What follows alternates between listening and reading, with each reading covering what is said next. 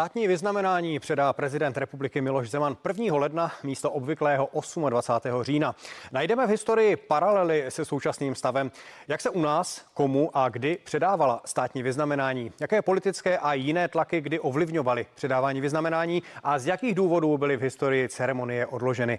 Mým dnešním hostem v pořadu interview bude historik z Historického ústavu Akademie věd, který se zaměřuje na dějiny českých zemí 20. století, zejména dějiny politických stran Jaroslav Šebek. Vítám vás u pořadu interview. Dobrý den. No a historik Jaroslav Šebek už je tady se mnou ve studiu. Vítám vás také, přeji vám krásný den. Také krásný den. Pojďme to uvést do historických eh, souvislostí. 28. října, to je jeden z těch vlastně zásadních svátků eh, teď České republiky, ale je to vznik Československé samostatné republiky.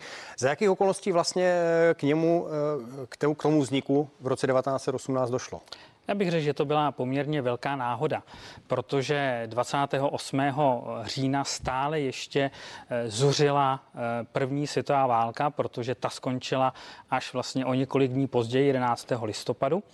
A dá se říct, že tím impulzem, který opravdu pohnul eh, dějinami v českých zemích, tak to byla zpráva o tom, že rakousko-uherský ministr Andráši, což byl ministr zahraničí, eh, přijal podmínky, eh, které navrhnul americký prezident Woodrow Wilson k ukončení války tedy s těmi, s těmi centrálními mocnostmi, tedy Rakousko, Uhersko, Německo a Turecko. A Dá se říct, že to byl vlastně moment, kdy najednou vlastně lidé když si četli ráno eh, vydání eh, pražských novin o tom, že tedy byla tato Andrášiho nota eh, poslána, tak propukli v obrovské nadšení, jásot a kolem desáté dopoledne na stupních pomníku svatého Václava byla pro, byl proklamován, a to chci zdůraznit, Československý stát, nikoli v Československá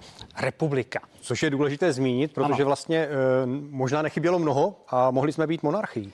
Tady jde o to, že skutečně možná někdo řekne, že to je hra se slovíčkami, ale opravdu tehdy byl proklamován Československý stát 28. E, října 1918, i když už v podstatě ještě vlastně eh, nevyhlášený eh, stát byl už vlastně proklamován republikou v té první prozatímní ústavě, což je Washingtonská deklarace, která byla eh, vyhlášena Tomášem Garikem Masarykem 18. října 1918. A tam už se explicitně hovoří o Československé republice ale eh, jak jste sám řekl, samozřejmě diskuze byly o tom, že by snad mohla být i monarchie. Eh, takovým velkým zastáncem eh, monarchie byl například Karel Kramář, který ovšem schodu okolností toho 28. října není vůbec přítomen v Praze. A o to svědčí vlastně o tom, jak spontánní eh, ten krok byl, protože nepochybně tento muž, vlastně člověk, který byl spojen s řadou tedy politických kroků eh, českého národně, tedy demokratického tábora, tak eh, by rozhodně při takové přejitosti nechyběl. Nenechal by si ujít to, že by byl oslavován společně s dalšími muži eh, vlastně 28. října. Ne, on byl vlastně v té době v Ženevě a jednal s Edvardem Benešem. Takže vlastně za toho klíčového muže, který se zasloužil to, že to byla republika, můžeme asi označit Tomáše Garika Masaryka. Ano. A jsme ano. za to rádi. Máme dnes tedy tatíčka prezidenta. Ale v případě, že by to byla monarchie, bylo tehdy eh, jasné, kdo by teoreticky mohl usednout na český trůn? Tak samozřejmě by to nebyl nikdo z Habsburků. Tady vlastně byl velmi jasný rozchod s tradicemi Habsburské monarchie. No uvažovalo se právě díky Karlu Kramářovi o tom, že by to mohl být někdo z ruského eh, panovnického eh, dvora, ale eh, samozřejmě hlasy byly i proto, aby to byl někdo z české historické šlechty aby to byl někdo jako třeba Hrabata Kinských a podobně. Tady šlo o to, že samozřejmě e, jsme neměli vlastně Nikoho z přímé královské e, linie. Neměli jsme tady přesně, jak vy teď říkáte, neměli jsme tady vlastně nikoho z té přímé královské linie, protože vymřeli jak tedy Přemyslovci. Přemyslovci, tak i Lucemburkové. Takže v tomto směru tedy jsme tady neměli tu českou královskou dynastii. Ale česká historie pamatuje moment, kdy se vlastně z šlechtice stal král, českého šlechtice. Ano, to bylo tak v době poměrně nestandardní, dá se říct. Bylo to v době Eh, vlastně pohusické a taky vlastně ten dotyčný se dodnes nazývá husickým králem a byl to Jiří z Poděbrat. Ale jak říkám, bylo to vlastně poměrně nestandardní eh, řešení, protože to byl tedy příslušník eh, šlechty a vlastně on sám vlastně pak prosadil to, že po jeho smrti se stali tedy vládnoucí dynastii Jagellonci, což vlastně byl rod z Polska. Tak to bylo takové historické okénko, takový historický úvod, eh, proč se vlastně slaví 28. říjen. No a slaví se i tím, že se předávají státní vyznamenání. Ovšem, ta se vlastně letos po druhé v řadě odkládají. Jak vy vnímáte to, co se teď vlastně děje kolem toho eh, samotného aktu? Tak eh, já bych řekl, že to není něco, co by tedy bylo nějak dramatické v tomto směru, protože prezident může vždycky onemocnět, to není přece eh, nic neobvyklého. A mm, je tedy fakt ale, že samozřejmě ten problém, který nastal, spíš není to, že onemocněl eh, pan prezident Zeman, ale mlžení a vlastně neuvěřitelné tanečky, které předvádějí úředníci eh, kanceláře prezidenta. To myslím, že je ten problém, který vyvolává mm, diskuze a otazníky. Hmm. No ale zůstaňme u toho samotného e, aktu, když tedy je po druhé v řadě odložen, tam se i kumuluje vlastně ten počet lidí, kteří ano. mají být vyznamenáni. Letos by to mělo být, tuším, kolem už 80 ocenění, která eh, mají být eh, předána. Co to vlastně znamená? Pokud by byl znovu ještě odložen, teď je to na 1. ledna, může se stát, že k tomu znovu nedojde z nějakých, z nějakých důvodů? No, tak samozřejmě teoreticky, a teď je to vlastně jenom mm, moje spekulace jako teoretizování, eh, tady může být tedy tím, kdo předá ty eh, medaile teoreticky eh, premiér, protože já jsem to už vlastně několikrát zmiňoval e, i v jiných diskuzích, že v podstatě je ten, kdo kontrasignuje mm-hmm. všechna vyznamenání. No, Andrej Babiš kontrasignoval, nicméně předávat takže, nechtěl. Takže teoreticky samozřejmě to možné je. 1. ledna už tady možná bude jiný premiér. Tak...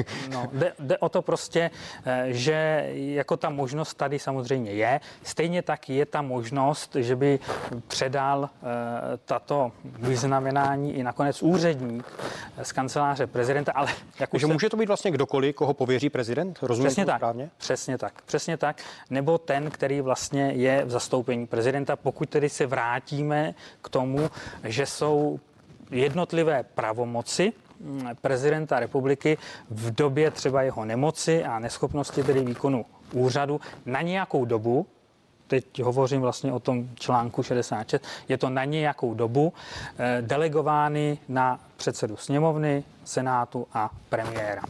Ale v historii se nic podobného nestalo, že by státní vyznamenání předával někdo jiný než prezident. Ne, ne, to se právě nestalo. Pokud se něco stalo, takže vlastně ten akt vůbec nebyl. Eh, můžeme možná zase najít nějakou paralelu s eh, obdobím Václava Havla, protože i on vlastně k konci toho svého období už byl velmi eh, často v nemocnici týdny i měsíce. Ale vlastně k tomu předávání státních vyznamenání vždycky došlo. Vždycky došlo, jenom bych tady eh, třeba zmínil, že byly dva roky v jeho prezidentském úřadě, kdy se žádná vyznamenání nepředávala. Hmm, ale to a, nebylo ze zdravotních důvodů. A to nebylo ze zdravotních důvodů, to bylo v roce 93 a 94, neboť v té době jsme neměli příslušnou legislativu, která by tedy upravovala e, udělování vyznamenání. Ta byla přijata až v roce 94, takže vlastně ten e, první rok eh, České republiky, kdy se předávala vyznamenání, je až rok 1995. Hmm. Zároveň bychom měli říct, že tato vyznamenání se mohou předávat vlastně jen v řádových dnech, a to je 28. října a 1. ledna. Eh, proč jenom tato dva, dvě data, anebo co to vůbec ten řádový den vlastně je z historického hlediska, kdy to vzniklo? No tak řádový den je ten, kde se tedy mohou předávat, předávat, předávat řády, což vyplývá tedy z logiky věci. No. A zvolili se tyhle ty dva vzhledem k tomu, že to je 28. říjen jako vznik československého státu, vlastně řekl bych návrat té novodobé státnosti A pak vlastně první leden roku 1993 kdy tedy je vlastně znovu tedy po rozpadu federace ustavená samostatná Česká republika, nikoliv jako součást federace. Takže má to v sobě tuto, řekl bych, státoprávní logiku. Jenom bych tady třeba zmínil, že ne vždycky eh, byly pochopitelně tyto dny řádové. 28. Eh, říjen eh, také vlastně nebyl automaticky hned i ten řádový den v době Československa a hlavně nebyl vůbec řádový den v době komunistického režimu, protože tehdy byl ten řádový den a vůbec ten nejvyšší a vlastně nejvíce slavený státní svátek 9. květen. A vlastně k tomu se samozřejmě vztahovaly i ty další májové dny, eh, takže většinou se udělovala státní vyznamenání na konci dubna. No, aby vlastně tam byla i ta spojitost s prvním májem, protože vyznamenání eh, pak eh, se zúčastnili té velké prvomájové přehlídky buď na Václavské náměstí nebo na Letenské pláni a skutečně to bylo hlavně ale vstaženo symbolicky k tomu 9. květnu. Tehdy se slavilo totiž eh, osobození nikoli v 8., ale 9. května. A k tomu se za chviličku vrátíme. Mým hostem je historik Jaroslav Šebek.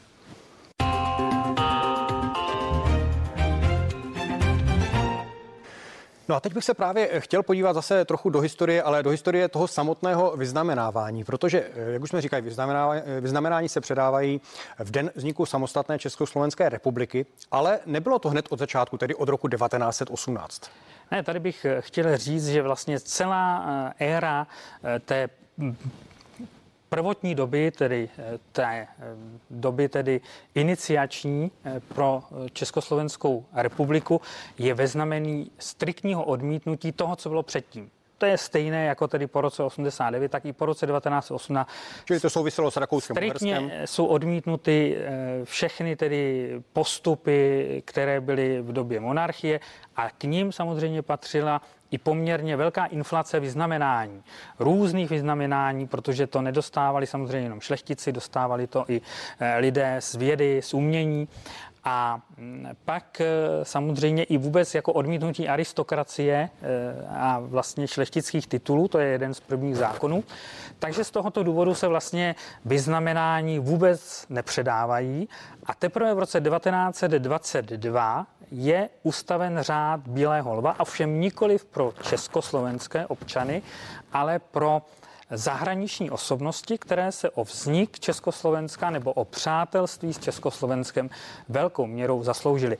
Je tedy pravda, že jediná e, osoba, která dostala z československých občanů řád Bílého lva, byla překladatelka Anna Úředníčková. Ovšem ta byla kvůli tomu, že propagovala výrazně tedy Československo svými překlady.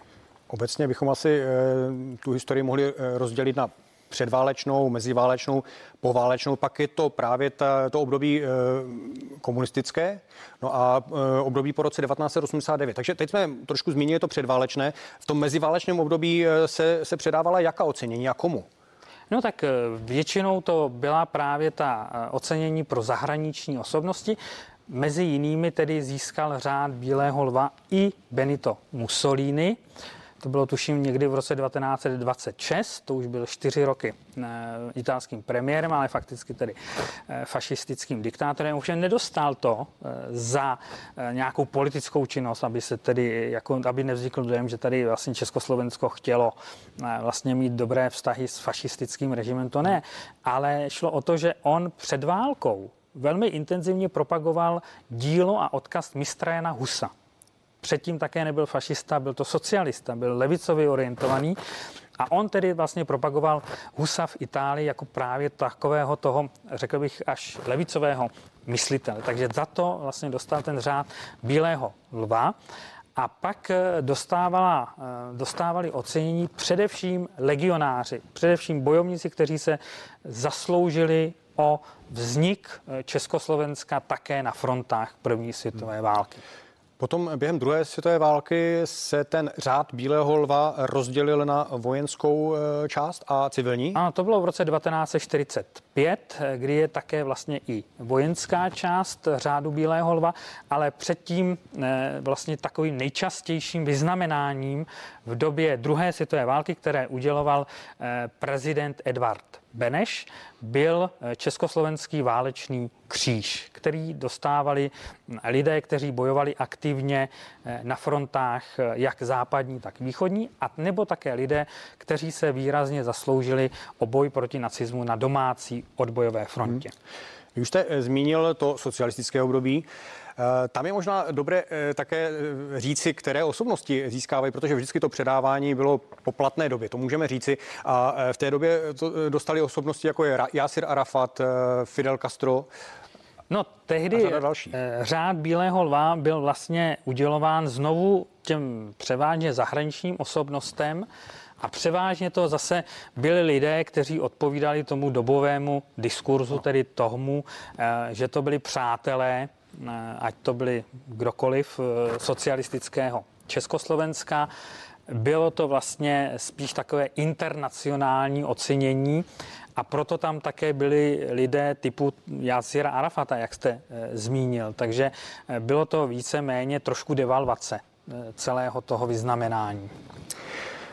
Pojďme eh, teď... Eh, do... Ale jenom bych, ano, ano. pardon, že vám skáču do řeči, ale samozřejmě eh, socialistické Československo je v podstatě zase další vlastně inflačním obdobím řádu a vyznamenání. Vzniklo jich mnoho a vlastně v různých oblastech, třeba pro kulturní pracovníky to byl národní umělec, pak to byly různé státní ceny, řád práce, řád republiky, řád vítězného února, ale jedno z těch nejvyšších vyznamenání bylo tedy hrdina e, Československé socialistické republiky a pak také hrdina socialistické práce. Toho se samozřejmě udělovalo mnohem víc. Mým dnešním hostem zůstává historik Jaroslav Šebek. Můžeme říci, že předávání eh, státních vyznamenání eh, historicky provázely nějaké kontroverze? Já eh, pár příkladů můžu uvést, ale spíše se ptám, jestli to můžeme říci obecně. Tak já bych řekl, že tady těch kontroverzí například z doby socialismu rozhodně tedy nemáme zaznamenánou žádnou, protože tehdy vlastně schvalovali vyznamenání vedení ústředního výboru KSČ a tam nic vlastně takového, kde by se zvednu, zvedla nějaká vlna odporu, naprosto nebylo. Spíše pak v době tedy třeba prezidenta Havla známe tu kontroverzi kolem mm, vídeňského primátora, rakouského mm, politika Cilka, mm-hmm.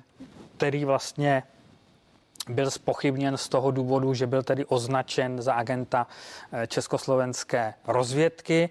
Eh, stejně tak eh, si myslím ale, že největší počet kontroverzí byl u vyznamenaných, které uděloval Miloš Zeman. Hmm. Konkrétně vás zaujal který příklad třeba Jiří Brady?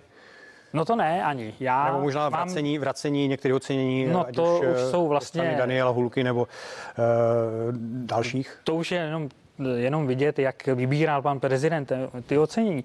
Ne, pro mě jako asi největším šokem eh, byl rok 2015, kdy dostal vyznamenání komunistický ministr zemědělství Miroslav Toman starší, který vlastně eh, byl i aktivním komunistickým politikem, alespoň na té regionální úrovni, úrovni, což si myslím, že byla vlastně asi největší, největší překročení té červené čáry ze strany Miloše Zemana. Pokud bychom eh, se ještě pozastavili u těch samotných řádů a ocenění, už jsme říkali, že to začalo řádem Bílého lva, ten je eh, dodnes vlastně tím nejprestižnějším oceněním. Přesně tak. Ale dnes už těch řádů je eh, více. Proč se některé, některá ocenění propůjčují a některá se udělují? Tak eh, já si myslím, že v případě právě třeba řádu Bílého eh, lva eh, je to tak, že u zahraničních nositelů, kteří jsou také, tedy bych třeba připomněl Nikolase Vintna. No, zahraniční se udělují. Se právě udělují. Ano, ano. Se udělují. Ale, ale tuzemským osobnostem jsou propůjčené. Se většinou propůjčují, jenom pokud samozřejmě nechce třeba rozhodnout parlament, třeba v případě prezidenta jinak. To znamená, že prezident má také jenom propůjčen ten řád Bílého lva a samozřejmě může parlament rozhodnout, že mu může být udělen že ho nemusí pak eh, jeho Ale eh, rodina vracet. Pro, proč to tak vůbec je a jak, jak vlastně probíhá ten eh, proces vracení? Co, co té rodině potom zůstane? Zůstane rozhodně ten vlastně mm, ten eh, dokument, ten dokument, ten dekret o tom, že tedy ten řád byl uh, udělen, takže ten samozřejmě zůstává uh, rodině. Tady jde o to, že je to na tolik prestižní ocenění, že vlastně by mělo v tomto směru cirkulovat. To je, myslím, asi ta praxe, proč se uděluje. Hmm. Mým dnešním hostem byl historik Jaroslav Šebek. Já vám moc krát děkuji. Pardon. Já vám moc krát děkuji, že jste si udělal čas, že jste nás eh, vtáhnul do té historie československého a posléze českého státu. Já ještě jednou děkuji za pozvání. Mějte se hezky. Děkuji, hezký večer. No z dnešního interview je to všechno. Těším se s vámi na viděnou u dalších pořadů CNN Prima News. Hezký den.